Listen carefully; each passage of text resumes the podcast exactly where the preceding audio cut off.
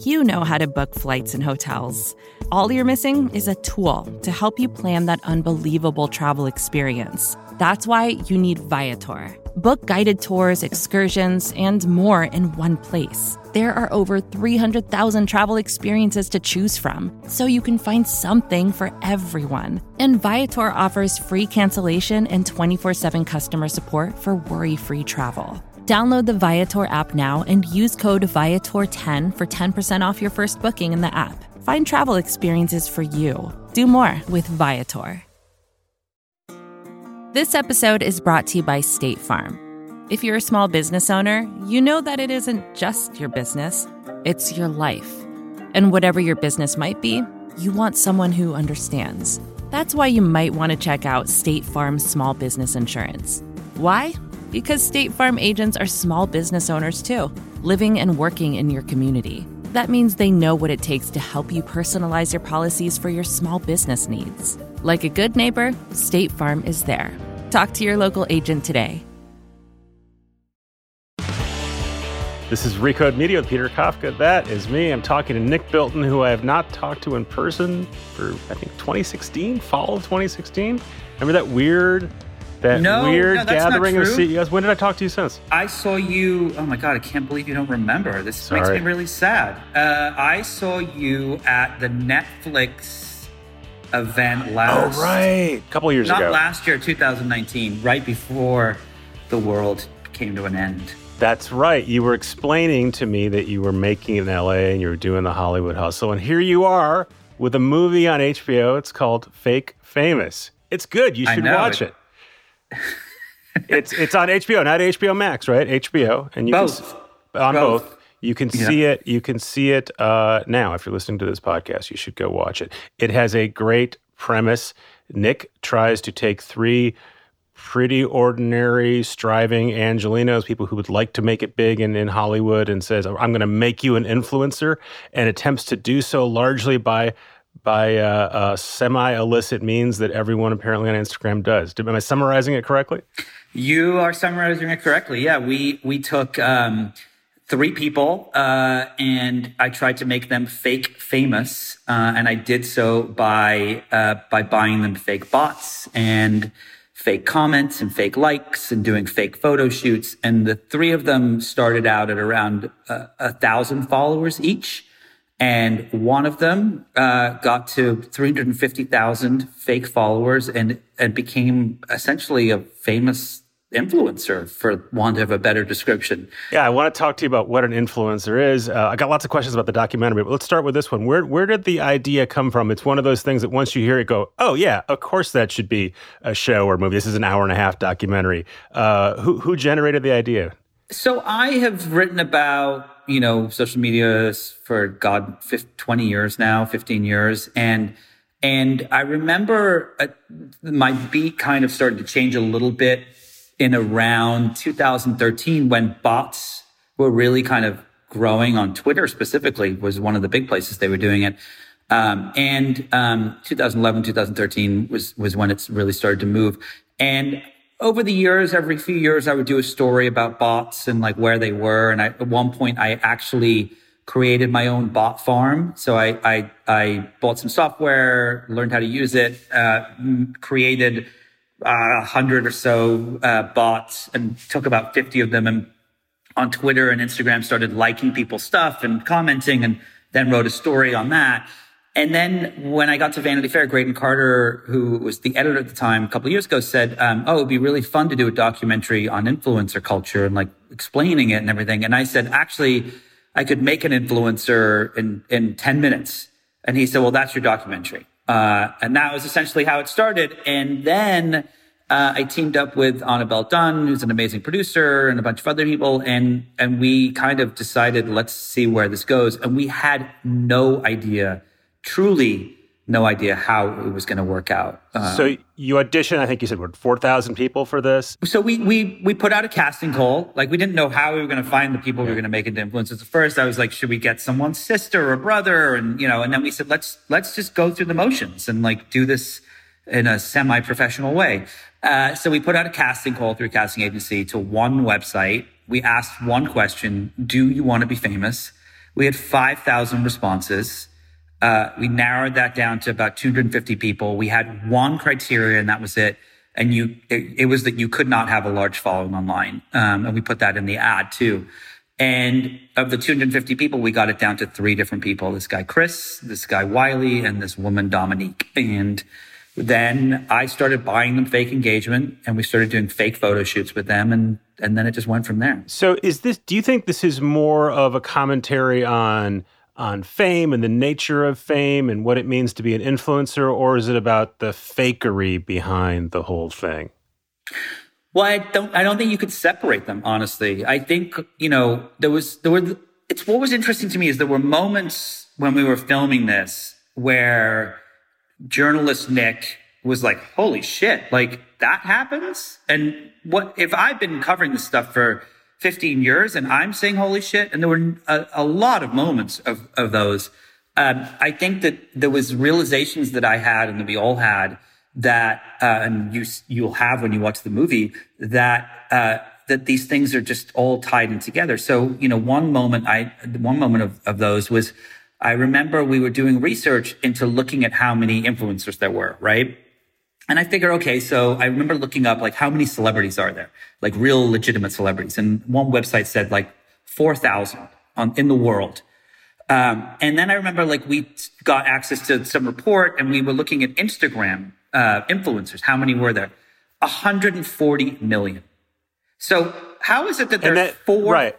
And that number is, I think he said like there's 100 million people with with a million Instagram followers and then another 40 with half a million. Was that the was that the stat? Well, so no, it was 40 when we did started the research and this is over a year ago. There were 40 million people that had over a million followers okay. and 140 million that had over 100,000. I'm sure the number has grown dramatically today we've added a couple of those people to that list uh, with our fake our fake influencers that we made.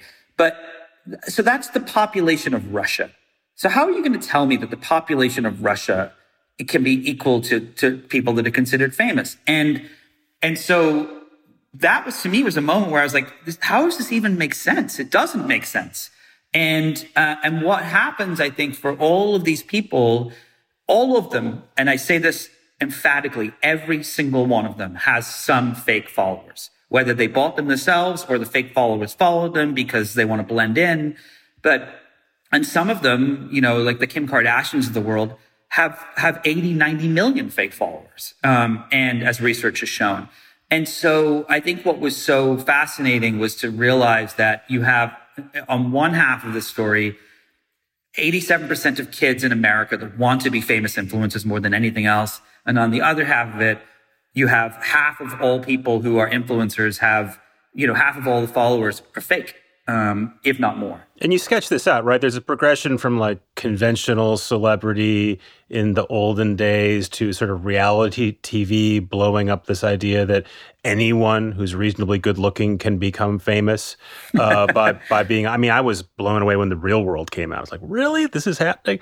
Um, and now it, now it's just fully baked in that everyone believes they can do it, and, and as you prove, in some ways they can. Is oh, I was going to end up on this, but I'll start here. Um, could you argue that, like, look, you can debate the fakeness of some of this, and there's lots of bots here, but it's good that there's lots and lots and lots of famous people. It allows everyone in the world to have different people they're interested in, and it opens up the world. There isn't, you know, a handful of gatekeepers in Los Angeles and New York deciding who's going to be on a TV show or in a movie. We should celebrate this. We shouldn't sort of be skeptical and caustic about this. And if there's some fakery involved, who cares?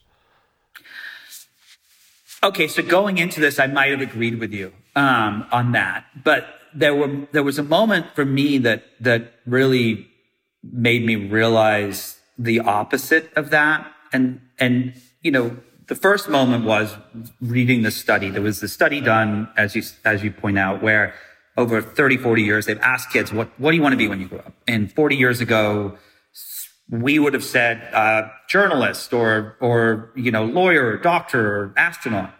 Eventually, it starts to change, and it's basketball player, and it's musician, it's you know all these uh, things like that. Now it's predominantly in America, specifically, uh, famous influencer. In China, it's an astronaut for whatever reason uh, that's different. But in America, most kids want to be famous influencers, and I had this moment where I don't really use social media that much anymore. Um, I didn't even have Instagram on my phone for a couple of years. I re-downloaded it for this film so that I could manage these these quote unquote influences we were making. And there was, and I was following a lot of influencers so we could kind of emulate how they did it and like copy their comments and their likes and their photos and things like that. And there was a moment in the pandemic where I, I uh, I said to my wife, I was like really depressed. And she's like, what's going on? And I was like, I feel like we don't do anything and our life sucks and this, that, and the other. And we realized it's because I'd been looking at these influencers and their lives, quote unquote, uh, and how wonderful they were. And I had started to feel like shit, like I was inadequate or like the, the, the world that I lived in just wasn't as good as theirs. And I think that the, at the end of the day, when you look at what influencers do, the entire premise of this is to make you feel like shit. It is to say, I have this, I live this wonderful life, I'm on this amazing vacation, and you're not. And the only way you can be as happy as I am is to do that same thing. And, but in reality, they're not being honest about the experience. And most of them that we talk to behind the scenes explained that like, the vacation sucks half the time, or they get food yeah, poisoning no, I, or something. I, I, yeah, I mean, I don't, you know, my my kids are, are, YouTube age now, and so they're they're very influenced by by gaming celebrities slash influencers, and you know, I, I worry about them wanting to like. I don't let them publicly broadcast YouTube, not because I'm worried about pederasts, because I don't want them in the feedback loop looking for likes and subscribes, mm-hmm. at, at, least mm-hmm. not this early. Um, on the other hand, I don't know that it's that much dumber than me wanting to be Eddie Murphy when I was 12 watching my S, right? Like it'd be fun to be funny yeah. as hell, but also famous. And like, you know, there's, you know, that we've had, we've had celebrities and heroes forever. Um, they, they, they move around. You can argue whether or not they, they deserved it.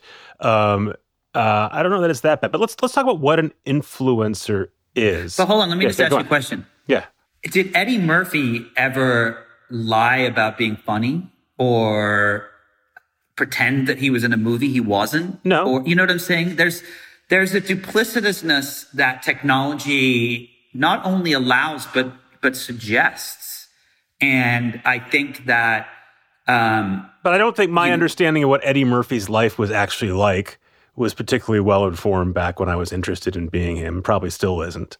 Um, and there's always been sort of what you present in public and what goes in, what goes on. But I mean, look, it's a great documentary. You should watch it, and we will talk about sort of the work they they they put into this. I want to talk about sort of where where you think a, an influencer.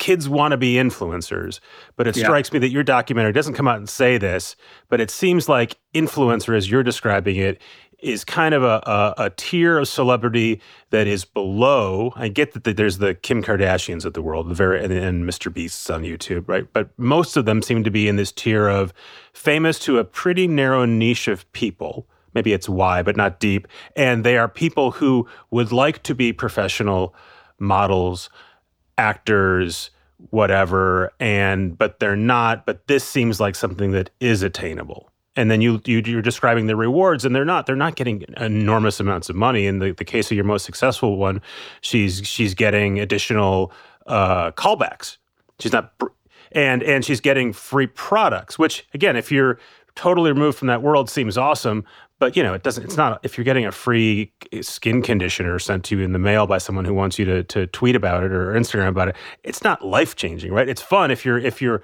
if and she starts off she's doing retail somewhere right? And and yeah. it's a big change in her life but it's not she's not a internationally famous person. She's not on a netflix show etc so am I am I getting that, that, tier right? The, the, no, you're you're right. Was that a plug for you to get some free conditioner in the mail? Because we can um, we can I'll buy you some bots. We can make that happen. Apparently, Mack Weldon will still send me some free underwear on occasion, but I but I have to I have to endorse them uh, in an actual ad read. So that's that's a straight trade. Yeah, that is a straight trade. Look, look. There's definitely tiers. There are. I think that there are some. There's okay. So what is an influencer? Right. That's the big question. An influencer is someone who quote unquote influences. So technically, if you have two followers or one follower, you're influencing somebody, right? I think what has happened is it became very quickly over the past few years a label that you could use as like a job title to get free stuff. Uh, and then, and, and, then, you know, it's funny coming out to Hollywood. Um, you, if you were in New York and you're in the media world, you can't just be like, I guess you could if you wanted, but you kind of have to have some proof of it. But you can't just be like, I'm a journalist or an investigative reporter. You've had to, had to have had done something, right? To, to like have that, to be able to generally, use that title. Yeah. Generally, generally. When you come out to Hollywood, you could just be like, I'm a writer director. Everyone's a producer, like right? Everyone's a producer. I'm a producer. I've, you, you don't have to have made anything to say that. Uh, you just, that's what you want to tell people you are. Or I'm an actor. You don't, you don't have to have been in a film or a TV show. And I think that influencers kind of took that and ran with it. And anyone who said like they had X number of followers could be like, Hey, hotel, I want a, a free yeah. room for a weekend. I'm an influencer. I think the predominant number of them do that. Uh, and that's what the goal is, is to get free stuff and hopefully get sponsorships and things like that and get paid. But there are some that I think offer offer something to the world that is beyond that and that really have, they're almost like the Etsy level influencers yeah. that are like teaching you how to do something or, or entertaining you or, or, or, or something like that. But I think, you know, as with everything, that that is a tiny, tiny number. And the larger number is, of course, the people trying to take advantage of it. And when you talk about our influencer, yeah, she got a bunch of free stuff and her life definitely changed. She got more auditions and things like that. But we stopped filming because of COVID. Yep. You know, had we have kept going, I mean, who knows where we could have gone with that.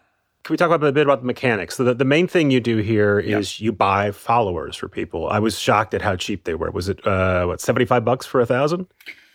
Uh, seventy no, hundred dollars tax included for seventy five hundred. Okay, um, you can you can tell that I, I, watched this late at night last night. Um, but, but you got the numbers right there in the wrong yeah. order.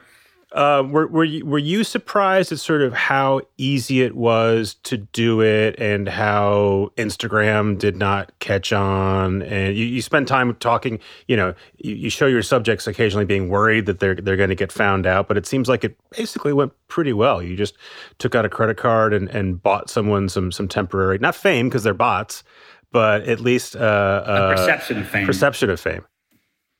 Yeah, I was surprised.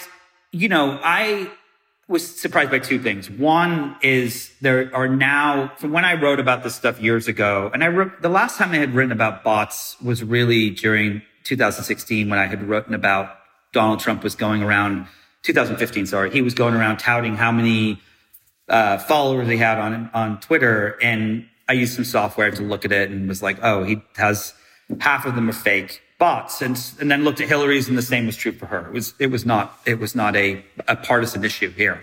Uh, they all buy them, uh, journalists, reporters, uh, sorry, politicians, you name it, everyone, celebrities. And so that was the last time I looked at it. And when I came in 2019 and I started to buy bots, the advancements had been fascinating because AI had, had started to kind of enter this world. And so, you know, there's a, an interesting part of the film where all of the faces that we use in the Instagram accounts that we show, uh, um, as we're talking about like explaining things, they're not even real faces. They're artificial intelligent, mm-hmm. uh, faces. And just in that period of time that had come about. And so the quality of the bots changes too. So you can spend 75 bucks on 7,500 bots and they're okay. They're not bad. You could spend 25, $25 on 7,500 bots or you could spend $1,000 on 7,500 and those $1,000 ones are indistinguishable from you and me. They look real. They act real. Um, and the advancements have been pretty fascinating. And so on the one hand, I think these companies do so little to stop it because their numbers would go down, their user numbers would go down. I'm sure if Instagram really, really put any effort behind trying to get rid of bots, they would probably lose 400 million accounts or give or take. Um, but on the other hand, it's definitely becoming a little bit more challenging for them.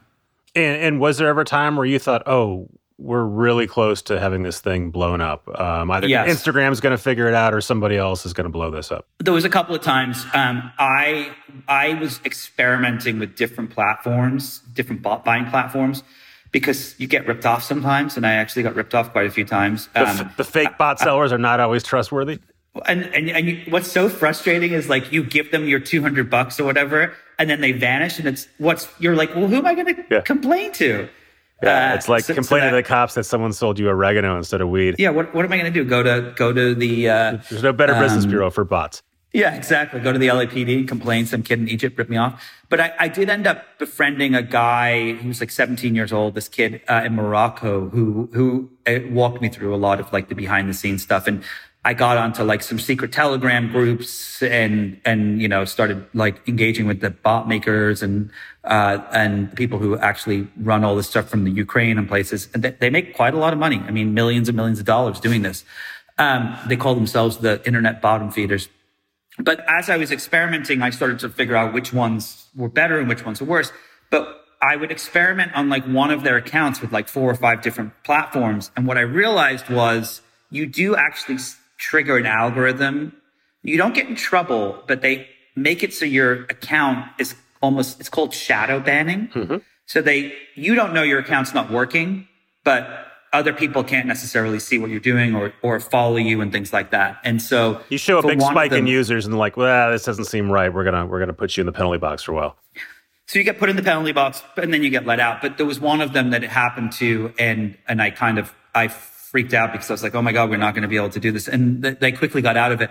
The other thing that was interesting was, and this isn't actually in the film because we only had a certain period of time to tell everything, but with Dominique, I found the service uh, and it was it was only around for like a brief couple of weeks, and, and I used it where I bought her eighty thousand followers for I don't know a thousand bucks or something. Um, and they weren't bots; they were people's accounts who had been compromised. And the way that they do this is they they ping you. They say, "Hey, Peter." uh, your password has been yeah. compromised, uh, and you log in, and then they take over your account, but then they give you your account back. So they're you're still using it, but they're using your account to like and follow and everything.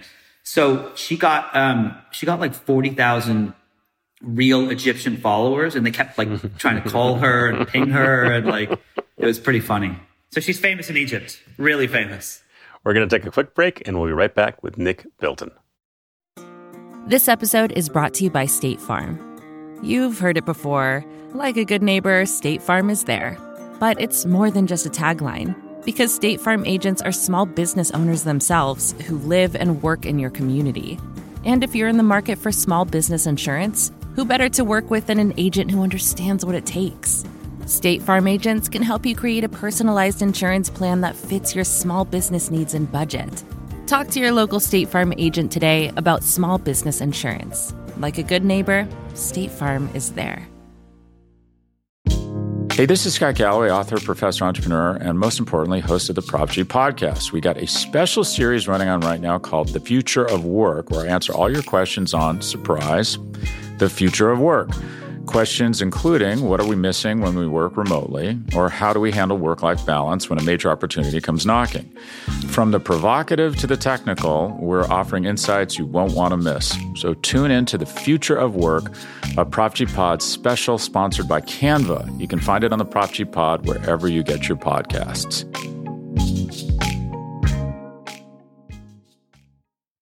And we're back. I don't want to spoil the film but can you sort of describe in general? You see, you, you round people up. You say, "Do you want to be famous?" You go through an audition period. You you, you grab the you find three of them. What was what was sort of your expectation of what they would want out of it? Um, and each one of them has a different story. But did you have a general thesis going in, like this is what they want and this is what they're going to get? Look, I think at the end of the day, we we didn't know what was. We genuinely did not know what was going to happen. Uh, and I had said at one point to, I think I'd said to HBO and to the producer, I said, look, there's two versions of this, or there's three versions of this film, but there's really two versions. There's version one, which is a bunch of talking heads, and we do this experiment for five minutes of the film, and that's it. Doesn't work out. There's version two, which is what we made, which was it worked for the most part. Um, it, we, given the given the parameters that we were confined to with COVID and so on and so forth. But I didn't anticipate that we would have three different outcomes. And as you said, without giving the film away, they all kind of come to a very different place by the end. And that I didn't anticipate. And I think it actually makes for a better film as a result of it. I think had they all become, you know, quote unquote famous influencers or their lives had been affected in that way, it probably wouldn't have been as impactful as the, uh, the, the way it went it went down for them. You do have talking heads in the movie. One of them is Taylor Lorenz, who's been on this show, and, and and she says something on, on your show that she says a lot on social media, which is people, you know, sort of look down at influencers and they, you know, they're just making videos or just doing photos, but they don't understand how hard this is and how much work you have to do and how how much burnout there is. And then you guys show, you know, Dominique, who's sort of your main character, like going through all these photo shoots, and she gets put on this kind of crappy road trip to Las Vegas with other influencers, and it doesn't seem fun. I don't want to do it, but I think about a lot of people I know professionally who have jobs that have lots of hustle to them. It's, you know, a lot of ways very salesy or anyone in biz dev or lots of working journalists. Um, it doesn't, again, not something I want to do, but it doesn't seem like it's backbreaking work. I get that like it could be tiring to have a day of photo shoots. Make me give me more empathy for sort of the um, I to, to me the thing that is um, that I have more empathy for is it's very tenuous what you're doing. That you're doing this work and it's very unclear whether you're going to get a reward. The rewards are kind of meager. But again, I think of anybody you know, working at almost any job where there's some degree of hustle and some degree of uh, of you know eating what you kill, right? I mean, you're not going to find empathy from me for influencer culture. I think, you know, you'll definitely find it from Taylor and she has some great perspectives on it. Um, and, you know, sees it definitely differently than I do. Um, but I think that when she says in the film, like what a lot of people don't realize, it's, it's hard work is my takeaway from that. And what I didn't realize and then realized while we did the filming was that when you look at these photos, it just looks like they snapped a photo. They snapped a selfie, you know? Uh, and in reality, it's like a week's like prep. They have, they have, I mean, I've been to, to Vanity Fair photo shoots where there's less people yeah. than like doing a photo shoot with like some influencers. And I think that the reality is that, um, what you see is not what's happening behind the scenes. And A and B, it's constant. You've got to feed the beast. And there were some influencers we talked to that didn't want to go on camera, but who had been, they had made it. Like they really were making money. You know, they had like, they were getting $30,000 a post and, you know, just free everything showing up at their house every day, you know, Dominique times a hundred. And some of them were just like, this life is brutal. Like you just, you have to post every single solitary day and it's exhausting.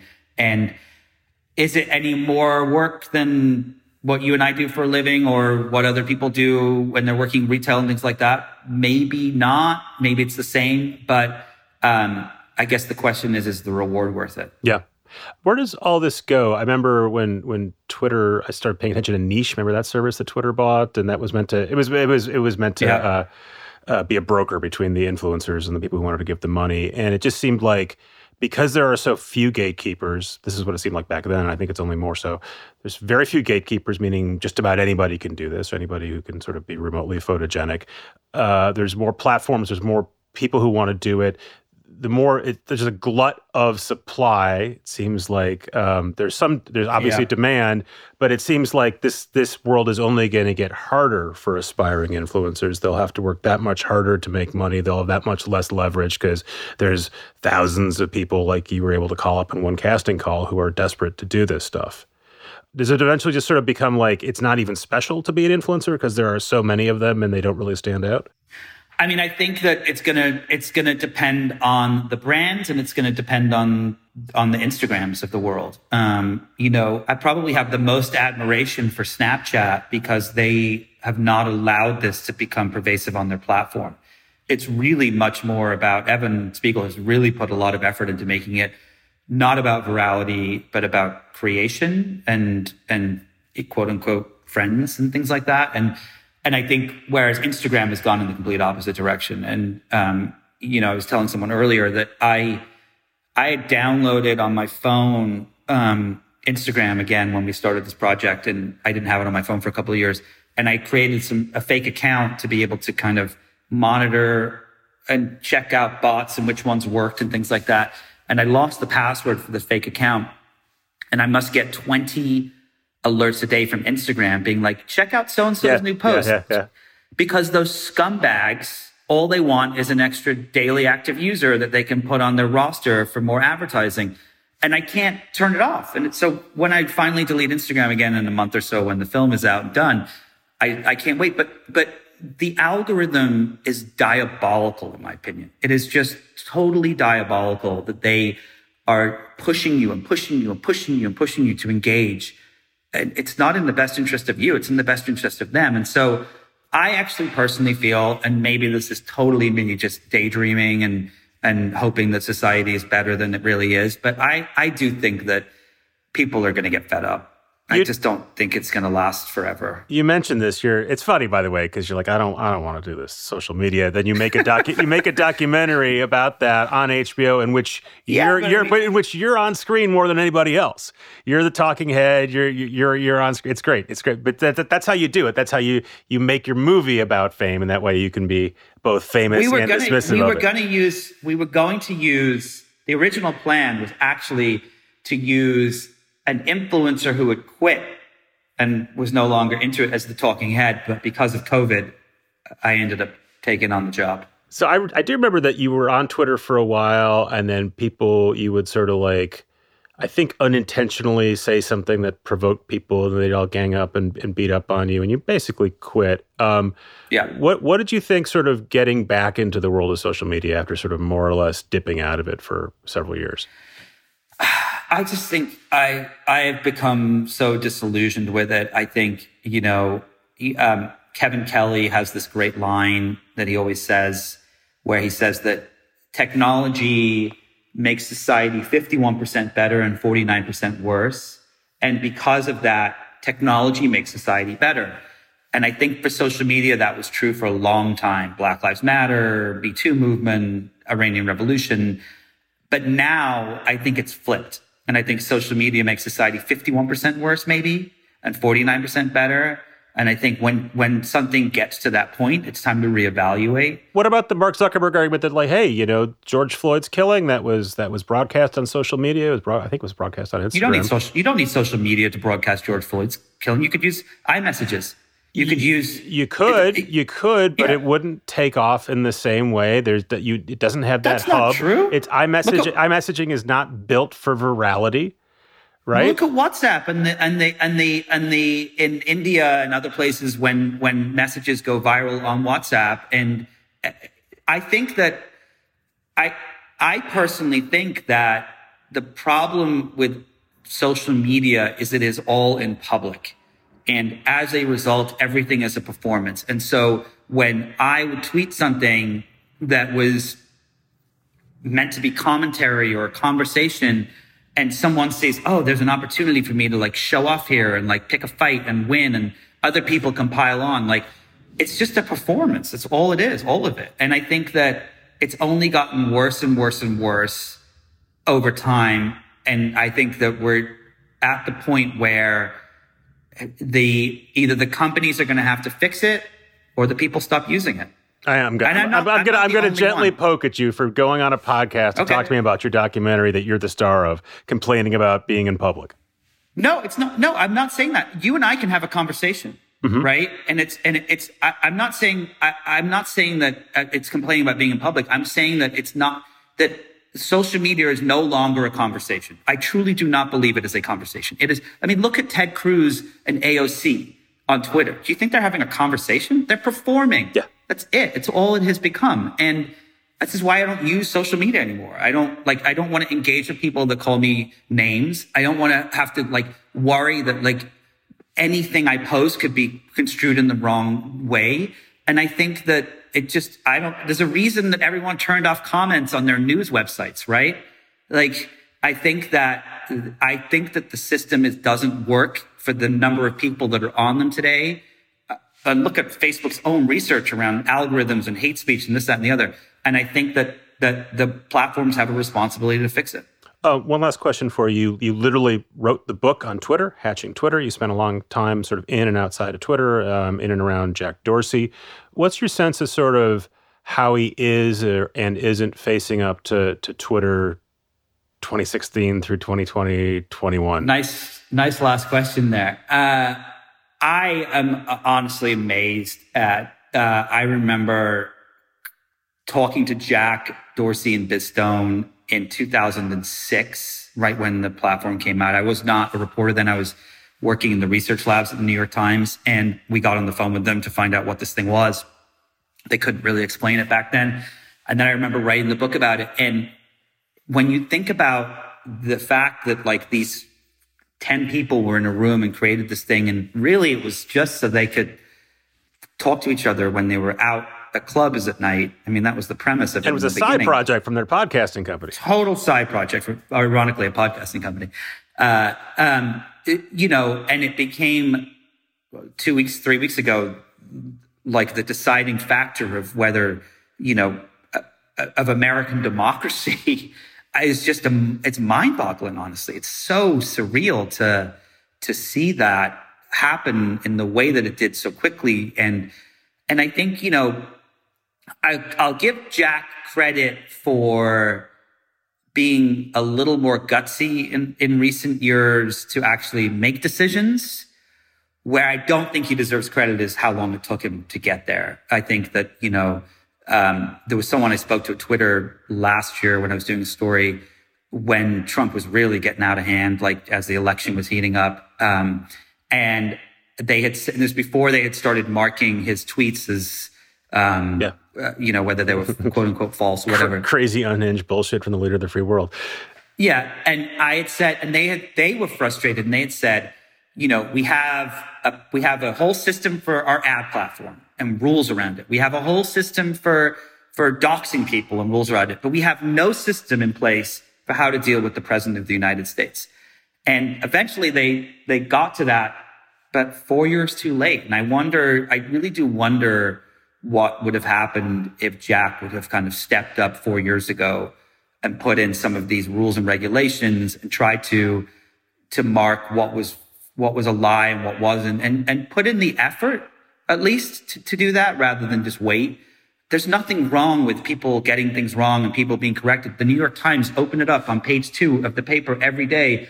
There's like 70 corrections, you know, it, it, it's, this is that's it happens. Do you think he wants this job at this scale, this level of responsibility? As you demonstrated, as you said, it's it was a side project, was something he got pushed out of. He came back. I mean, there's a lot of youngish men in Silicon Valley who want to be Steve Jobs. He was one of them. But it's another thing to sort of have this job and this level of responsibility. Do you think he he wants it, or he find would like to find a way to like hand it off some. I mean, he in that tweet uh, storm he had about you know kicking Trump off. He's like, I just kind of wish the blockchain could solve this for us and we wouldn't have to make these calls? I think that um, I can't tell you what's going on inside Jack's head. I can only tell you the Jack I knew when I was reporting on him a lot and, and spending time with him for, for the book and so on. And I think that there's a part of him that loves the attention he gets from it. And he loves being the CEO of Twitter and he hangs out with lots of very, very true famous celebrities all the time. And he lives a pretty grand life for the world that he, the life he wants to live. Um, and I think that, that there's probably a huge part of him that doesn't enjoy having to make these decisions. And as a result, if you actually talk to people who work in his companies, he does not make a lot of decisions. Everything is relegated to people below him. Um, uh, and I mean, as you saw, it was the, the, the head lawyer at Twitter who brought this up. Right. You know, like, should we, should we ban Trump? It wasn't Jack calling in from his private island being like, eh, this doesn't look so great. Uh, and so I think that he loves, he loves the job uh, because of what it makes him appear to look like, but I don't necessarily love, think he loves the day to day. You know, they're not the same person, but the kind of person you're describing kind of also sounds like Donald Trump. And I, I think we should leave it there unless you want. I think, but they, that person also sounds like an influencer. There you go. Uh, fake famous HBO. Nick Bilton, you're great. Great to see you. Hope to see you in person soon. Thank you so much for having me on. Appreciate it. Thanks again to Nick. That was fun. Thanks also to our sponsors who let us bring you this show for free. Zero dollars. Thank you, sponsors. You're great. Thanks again to Joel and Jelani, who are also great. This is the second show we put out this week. That means more content for you for free.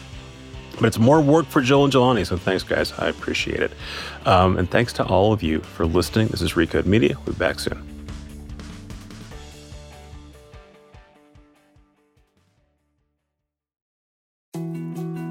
More to dos, less time, and an infinite number of tools to keep track of.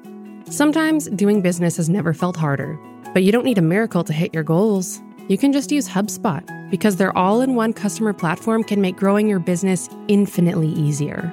Imagine this high quality leads, fast closing deals, wildly happy customers, and more benchmark breaking quarters. It's not a miracle, it's HubSpot. Visit HubSpot.com to get started today.